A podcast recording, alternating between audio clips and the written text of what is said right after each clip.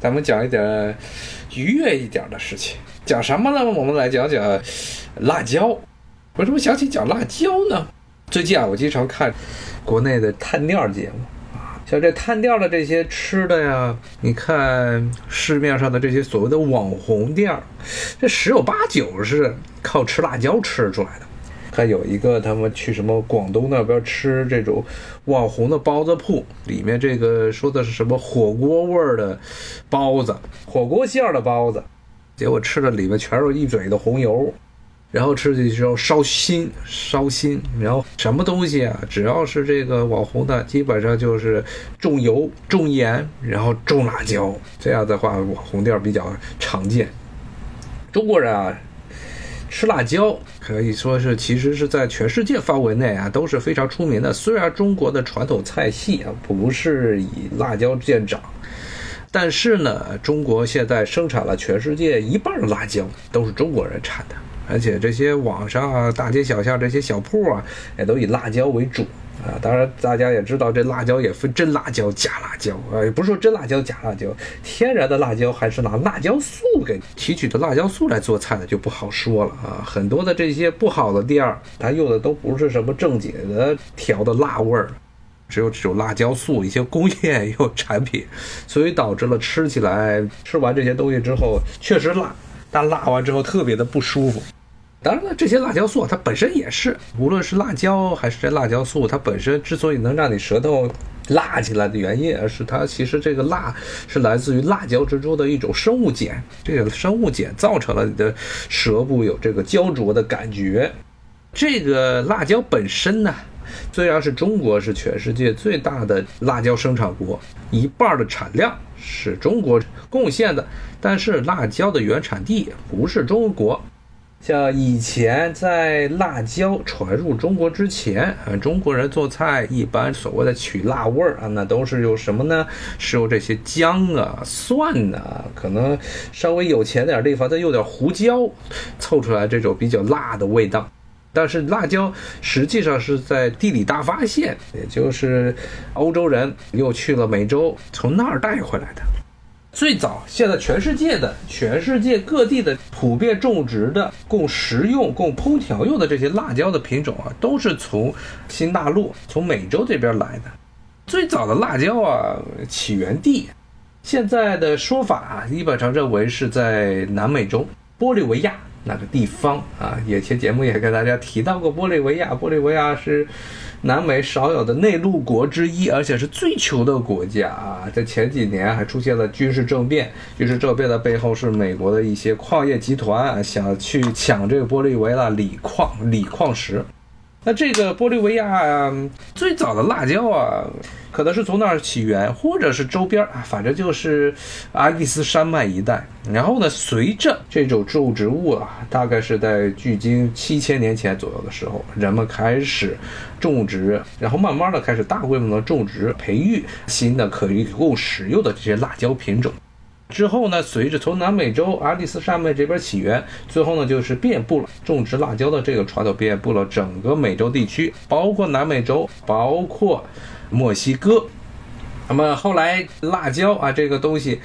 又经过新大陆的征服者葡萄牙人和西班牙人带回到了旧大陆。而葡萄牙人呢？葡萄牙人呢？又因为他当时垄断了，在十六世纪的时候垄断了大西洋以及印度洋上的航运。你们那时候葡萄牙人实际上是可以说就是一个海盗国家。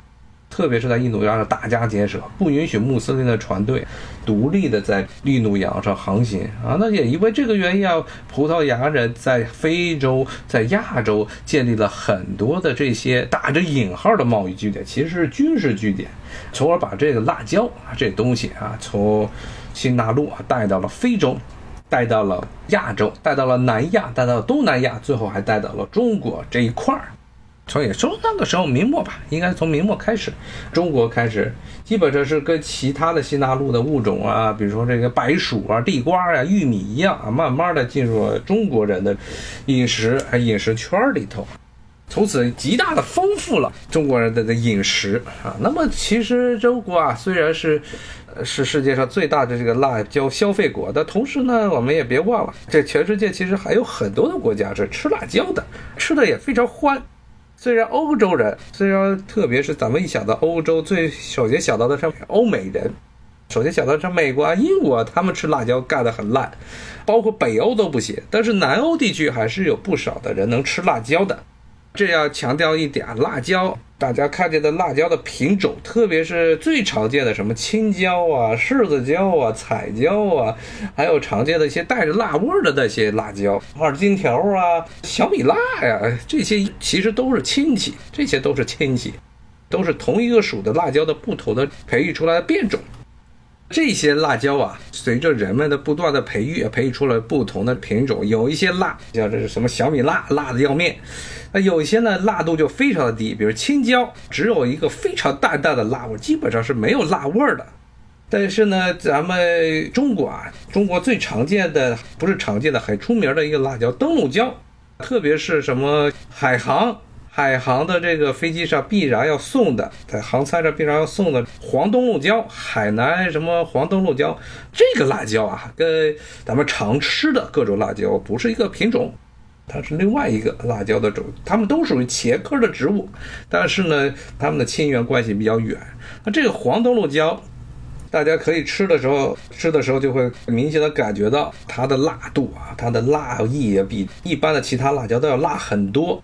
这种黄豆落椒很少啊，即便是在它的起源地在美洲地区啊，也很少是直接用来食用。其他辣椒啊，你比如说青椒直接炒了就可以吃了，别的辣椒你给它炒完过了油变成辣的也可以吃，包括火锅中那些辣椒片都可以直接嚼。但是这个黄豆落椒太辣了，它比人们常见的这个辣椒要辣得多。所以一般是只能是用来做酱、做腌的东西，做辣酱来做。你像这个海南这边黄灯笼椒，在墨西哥，咱们又说到了另外一个吃辣椒的大国墨西哥，它也是有类似东西，叫什么是 habanero。这个是在墨西哥食物中比较常见的一个辣椒酱，在美国也非常常见。很多的这些炸鸡呀、什么炸鸡翅啊，上面都加的这 habanero 酱，或者呢是美式的墨西哥餐馆卖墨西哥卷儿啊，或者卖什么 taco 的地方，上面也给你来点 habanero，味道还真的有点像黄灯笼椒，两者稍微有些区别。但是总体的这个趋势啊，总体的这方向是差不多的。这东西 habanero 也是在美国的这些餐馆中啊，也是特别强调说这个东西非常的 very spicy, very hot。你要是吃不惯的话，就不要吃。特别是大部分老美其实吃辣椒吃的很少。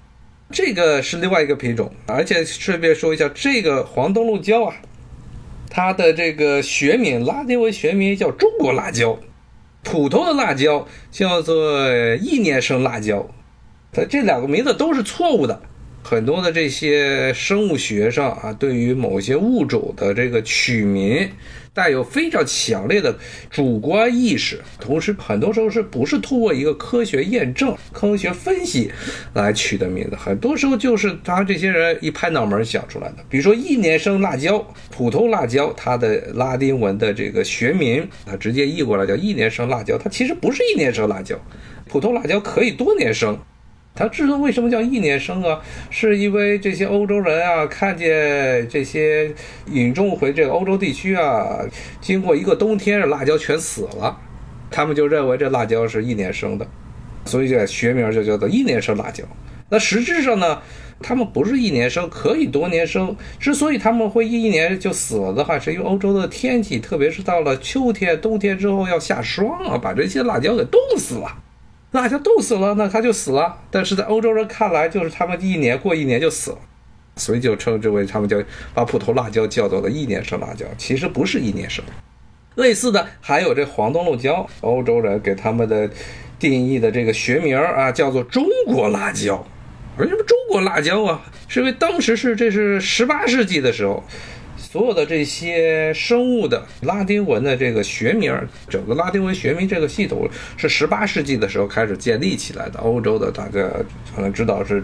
瑞典的一个生物学家林奈他搞出来的这么一套东西。当时呢，荷兰人不是葡萄牙人，不是最早把辣椒引到亚洲地区的啊，那葡萄牙人，而是后来者居上的荷兰人发现这个，哎呀，说中国这边开始种了很多的辣椒，而且辣椒啊都是黄不拉几的，像个灯笼一样，很辣。特别是当时这个荷兰人出入比较频繁的华南，特别是像什么海南呀，像这个两广地区啊，有种这种辣椒的，哎，他们就觉得，哎呀，你这地方很多这种辣椒，他们后来就直接荷兰的一个学者啊，就把这一类的黄灯笼椒就定义为了中国辣椒，它其实也不是中国产，原产地也不是中国，也是从美洲那边引进的，所以呢。从这个两个例子就可以看出来，所谓的这些学名啊，很大程度上是带着非常强烈的主观和历史局限性。它称之为这个学名，但是它的这个定义并不意味着它是科学的。很多的这些物种都是这样，特别是中国在这一块吃了很多亏，很多中国的原产地在中国的物种，在这些外国的所谓的这些博物学家的起名之后，都变成了什么日本的东西啊？比如说最出名的就是中国水稻，一般北方的这种耕稻，它的学名就被叫做了日本稻。中国最常见的另外一种稻米仙稻，南方的稻米它就叫做印度稻，Indica。然后那个是日本稻 Japonica，变成这样。其实这两种现在的考古学证据表明，这无论是这个所谓的印度稻，还是所谓的日本稻，它的起源都是来自于中国的可能长江流域，跟日本和这个印度没有关系的。这种例子特别常见。当然，咱们也偶尔的会沾点光啊，比如说像这个中国辣椒，其实并不源自中国，而是荷兰人搞的一个乌龙。那既然说到了辣椒，咱们其实可以看见，除了中国人喜欢吃辣椒之外，像刚才说的墨西哥人很喜欢吃辣椒啊。墨西哥人在很多的这种，特别像在美国，美国人的这种刻板印象中，就是去吃辣椒的，什么东西都要加辣椒。以前我记得小时候看什么这些。英语读物啊，还有什么这个学英语的时候，什么英语读物啊，老说哎，东西人喜欢吃辣椒啊，说喝水都要吃辣椒，哎，但是呢，说实话，我真没见过直接往这个白水里加辣椒的墨西哥菜啊，有类似的东西。可能是这些有些鸡尾酒里是加了辣椒，他们估计是把这个东西啊，鸡尾酒里加的辣椒用来调味辣椒，把它这个无限延伸为墨西哥人喝什么东西你都要加辣椒粉啊？好像不是啊，没没吃过那么多辣椒粉。墨西哥菜其实也有很多不辣的东西。就跟川菜可以说，川菜的名誉完全是被辣椒给毁了。大街小巷吃的这些川菜，只是川菜中的一个很小的部分嘛。像什么重庆火锅呀，像什么这种夫妻肺片呀、口水鸡呀、回锅肉啊，回锅肉其实不算是特别辣的东西啊。还有什么辣子鸡呀、烤鱼啊、香锅啊这些东西，其实只是川菜或者整个大的这个川菜体系中的很少的一部分。川菜中有很多不辣的菜。你比如说像最出名的什么开水白菜这些东西，其实一点辣味儿都没有，只不过是辣的东西比较好卖。辣的东西大家也知道，这重口味的辣的东西能够把这肉啊菜的不新鲜的那个味道给遮下去，甚至你这个辣味太重，你都不知道你吃的是肉啊是什么肉了，是鱼肉啊，是猪肉啊，牛肉啊，还是什么兔子肉、鸭子肉？所以这个。川菜之所以普及，有一部分原因是来自于它其中的一些菜是辣的，而这些辣椒非常容易把本身食物的一些不好的味道、变质的食物的不好的味道给遮掉，所以导致了川菜变成大家认为都是以辣为主啊。其实不一定，不一定，很多菜不辣。那同样的道理，其实墨西哥菜也不是都是辣的。我吃过的很多的墨西哥菜其实也不辣，之前跟大家也聊过墨西哥的食物，最著名的就是他们那种巧克力酱做的鸡肉，巧克力酱也是墨西哥的一道国菜，甜的，里面有非常淡的，它加了一点辣椒，但是是用来调味的，不是用来调这个辣意的，这么一些东西。也就跟中国一样，辣椒是作为一个调料来用，而不是你就是追求它的这个辣味儿啊。墨西哥菜中的很多的，包括它的饮料，偶尔会买些墨西哥喝的啊，也没有辣椒，都没有辣椒，都甜的啊，而且很多很甜。你他们喜欢喝的是什么呀？什么这个加的月桂粉呐，加的什么这个酸角的一些饮料，这些饮料都没有辣味儿。当然，墨西哥菜中也有辣的。最常见的是，他们经常是在这些，比如说在这墨西哥卷儿啊，像在一些各种样墨西哥卷儿啊，像 taco 啊，这上面加一些各种各样酱，有些酱是辣椒的，有些酱是带辣椒的，有些酱是辣的辣椒，红色的酱，有些酱，比如说 verde 啊，salsa verde，非常常见的，在美国这边的墨西哥餐馆也常见的叫绿酱。这个绿酱跟意大利菜州的那个绿酱是两玩意儿。意大利菜州的那个绿酱啊，实际上是拿这个紫苏叶、橄榄油、各种各样的香草拌出来的一种酱，一点辣味都没有。而这边的美国这边的墨西哥的绿酱呢，它主要是青椒，主要是不太辣的青椒，它拌出来的一种酱，也是辣味不是很重，但是非常常见于啊用来烹调鸡肉、用来烹调于猪肉这些料理。墨西哥是这样，那南美洲其实也是很多国家也是吃辣椒，而且呢，有些地方其实吃辣椒啊，和墨西哥比起来，其实也是有过之而无不及。像之前节目也跟大家讲过，什么秘鲁菜，秘鲁菜，包括临近的什么辣椒的起源地玻利维亚，其实也是吃辣椒吃的很狠的，毕竟他们是起源嘛。但是这些地方的辣椒，比如说我今天中午还吃了点秘鲁饭。秘鲁饭中最常见的一个调料，实际上是用辣椒和当地的一些土生的这些香草拌出来的一个具有非常浓烈的，类似于尖椒一样的鲜香味的这么一种辣酱。它基本上是像美国这边的所有秘鲁餐馆，你只要点秘鲁菜啊，无论你是点什么秘鲁的什么炒饭呢，秘鲁的中式炒饭，哎呀，讲过这个秘鲁那边中国的人非常多，原来从那个广东那边过去的华人特别多，所以有很多的秘鲁式中餐。无论你是秘鲁式的炒饭，秘鲁的中式炒饭，无论是你是秘鲁的中式的炒牛肉条，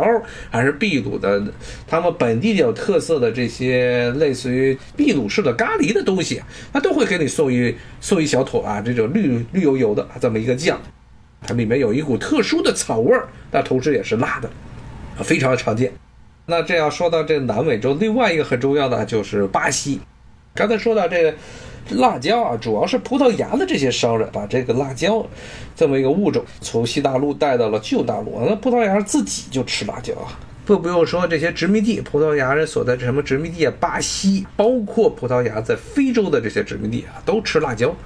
比如说，在现在很多地方都流行，我甚至在原来最早这道菜还是在英国伦敦见过的，叫 piri piri，piri piri，这是一种特殊的啊，葡萄牙人用来做辣椒的一种方式。它是将这个辣椒腌过之后啊，做出来这种辣椒酱，糊在抹在这些鸡肉上去烤。Peri Peri 或者 Peri Peri，因为非洲本地原来是没有辣椒，所以最早的都是在葡萄牙人在非洲的这殖民地，他们打那的时候还叫做贸易站带过去的这种辣椒，然后在当地，在这些葡萄牙殖民的这些非洲当地啊，又形成了这种特殊的这辣椒的烤制的工艺，叫 Peri Peri。然后呢，葡萄牙人，而且葡萄牙人还有一个非常重要的一个成就，就是把这辣椒啊带到了印度，然后在印度生根发芽。像葡萄牙人在印度最著名的一个殖民地古阿，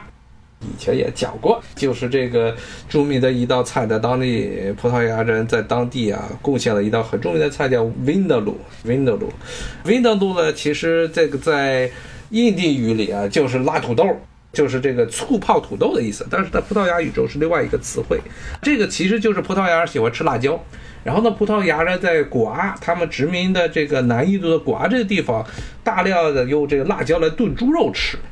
后来这道菜呢，被印度人当地的印度人改良了，因为印度人不吃猪肉。一般就吃一点羊肉或者鸡肉啊，牛肉啊，印度教不吃，猪肉这个穆斯林也不吃，所以古阿那边又出现了一道菜叫 Vindaloo，它是一般是土豆和鸡肉或者羊肉啊，用非常辣的辣酱来拌啊，拌出来的一道菜。后来这道菜又又从这古阿扩散到了整个印度、印度次大陆、南亚地区，甚至呢，甚至呢，这道菜呢后来还传到了英国。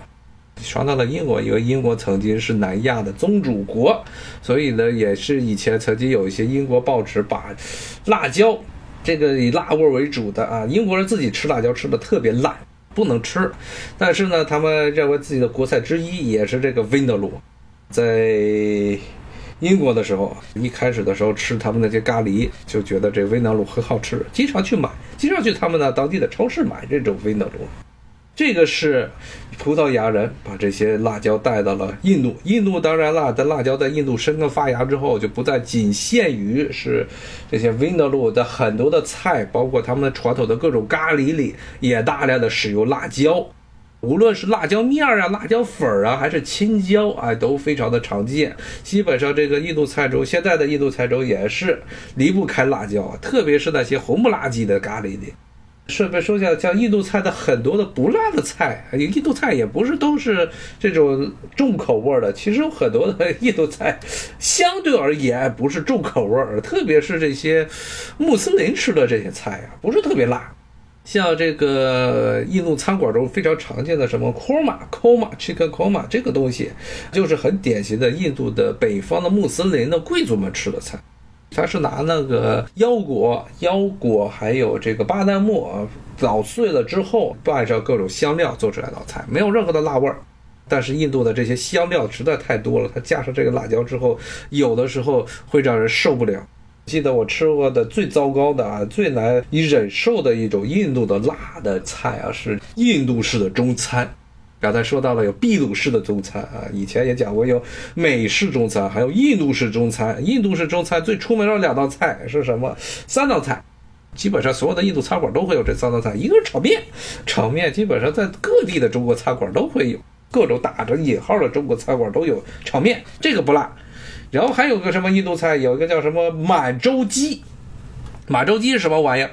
把这鸡肉裹了糊，炸了之后，拿这个酱油去炒，然后加上扔进去一堆的青椒、洋葱去炒，是这么一个东西，叫满洲鸡，Manchurian Chicken 这么一个东西，咸不拉几的，非常咸。然后呢，是带着一股青椒的味道，而且他们也放了一些玛莎拉。玛莎拉就是印度基本上各种各样的香料的混合啊，他把这些香料混在一起，打碎了磨成沫，然后混在一起就用玛莎拉。所谓的满洲鸡里会放一点，但不是很重。那么吃过的最奇葩的一个啊，我在印度餐馆中吃过最奇葩的，还有一道中餐啊，印式中餐叫辣椒鸡。辣椒鸡，顾名思义就知道它是什么东西了啊。跟满洲鸡的做法唯一的区别就是把酱油换成了这个辣酱，而且是加了很多香料，非常重口味的、非常重的香料味的，然后辣酱。也是把鸡肉外面裹上糊，炸完之后裹上这辣椒酱和这个青椒和洋葱一起炒。它这辣酱啊特别的重啊，味道特别重，而且是一种已经不能叫复合的味道了。咱们老说什么川菜是调味儿有着复合的味道，这这印度菜的这些调味它不是复合味道了，它整个就是一锅已经不再是复合了，已已经吃不出层层次感来了。反正什么东西都往里一揍啊，就这么样一个味道，再加上辣椒。所以呢，挺考验人的胃的啊，非常考验人的胃。吃这些啊，我在吃印度菜中啊，最不好消化的一个是这辣椒鸡，每次吃完之后啊，就要睡上一觉。不然这胃部的负担实在太重啊！咱要非常尽全力的去消化这辣椒鸡。还有呢，就是他们印度那种香米饭，不是亚尼，不是亚尼这个东西也是放了很多的，放了很多的香料。而且这个印度的这种香米饭啊，它叫香米饭，它其实是种焖饭，焖饭里面要放海量的这个玛莎拉香料粉。然后呢，很多的时候他会问你要不要加辣椒，加辣椒再给你放一大堆的辣椒。也是吃完这个东西，无论是吃这个印度式的、南亚式的香米饭，还是辣椒鸡之后，我都会睡觉，都得睡觉，不睡觉撑不下去，因为胃部啊受到了严重的创伤的，这一大堆的香料啊也不太好消化，东西咔叽就进胃里去了，怎么样这胃都非常难受，然后就到肠子那儿也是无法消化这么一个东西。我之前种菜的时候，种菜之前就是吃了不干净的印度的香梅米饭，不是压你，然后可拉肚子，然后烧了，烧完之后呢，鼻子就没味儿了，然后发现不仅是这个拉肚子，而且呢是中了菜，中了新冠，所以呢，从那之后。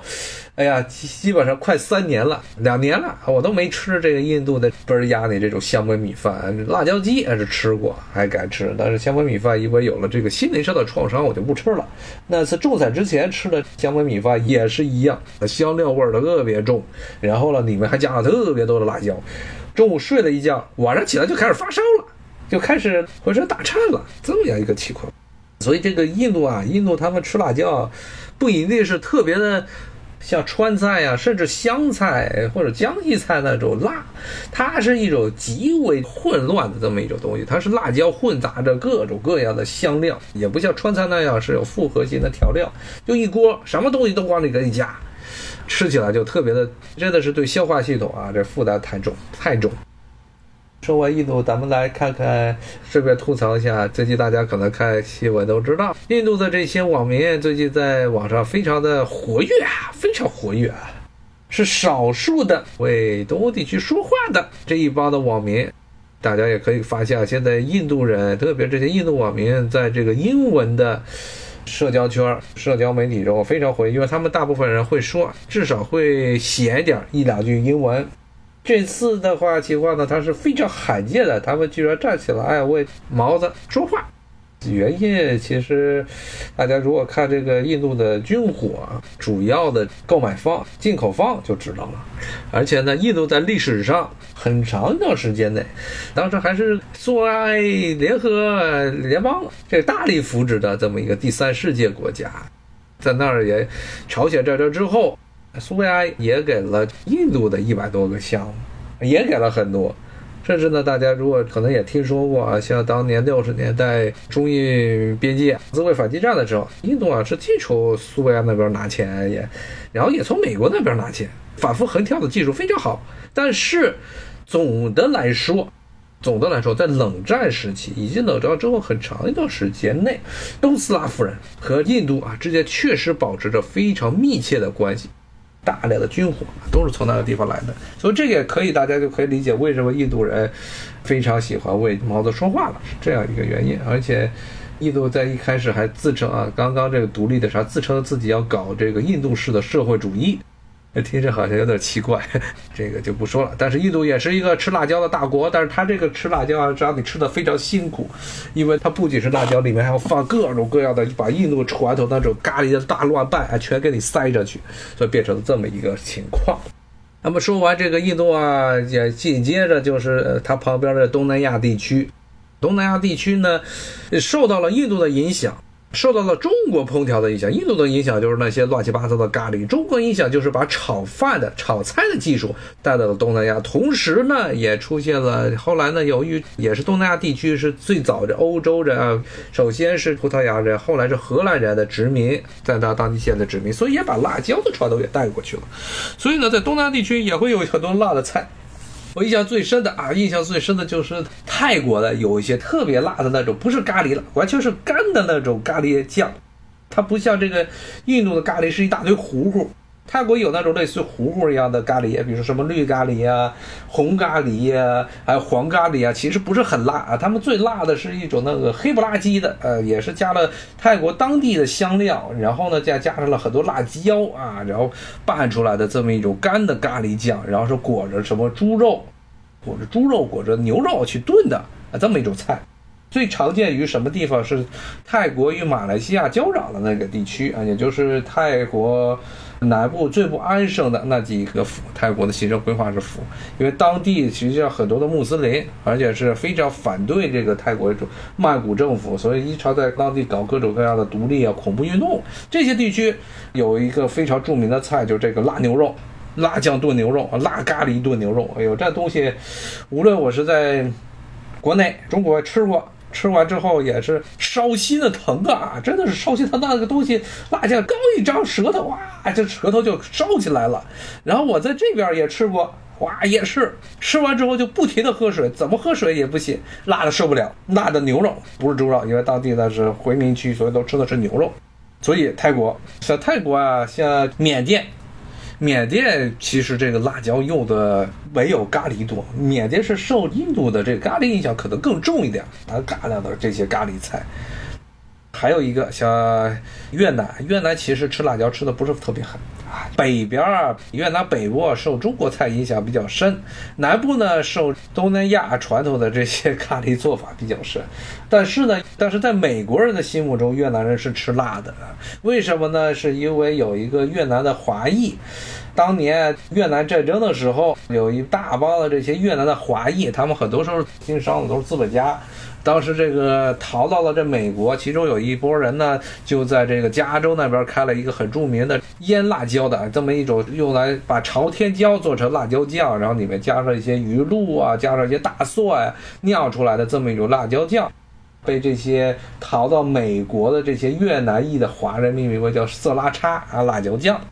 这个是越南的华人在美国开的这么一个腌制的朝天椒的这么一种辣椒酱。后来这种辣椒酱呢被广泛使用于美国的越南的牛肉粉店里面。大家如果来过美国都知道，这边遍地都是越南菜，都是当年这个越南战争之后跑到美国来的这些移民带过来的啊。越南餐馆这些里面呢大量使用色拉叉辣椒酱。这种越南的华人其实是很大程度上是跟着华人的饮食传统来的啊，这么一种辣椒酱。其实本身，无论越南北方和南方，特别是越南的北方，吃辣椒吃的特别少，他们吃的比较非常清淡。但是这个色拉恰辣椒酱在美国传开了，以至于现在已经成为美国最受欢迎的辣椒酱之一啊！好，今天咱们就先讲到这儿啊，咱们下一回啊，过两天咱们再继续讲。谢谢大家收听。咱们下回再见，谢谢，拜拜。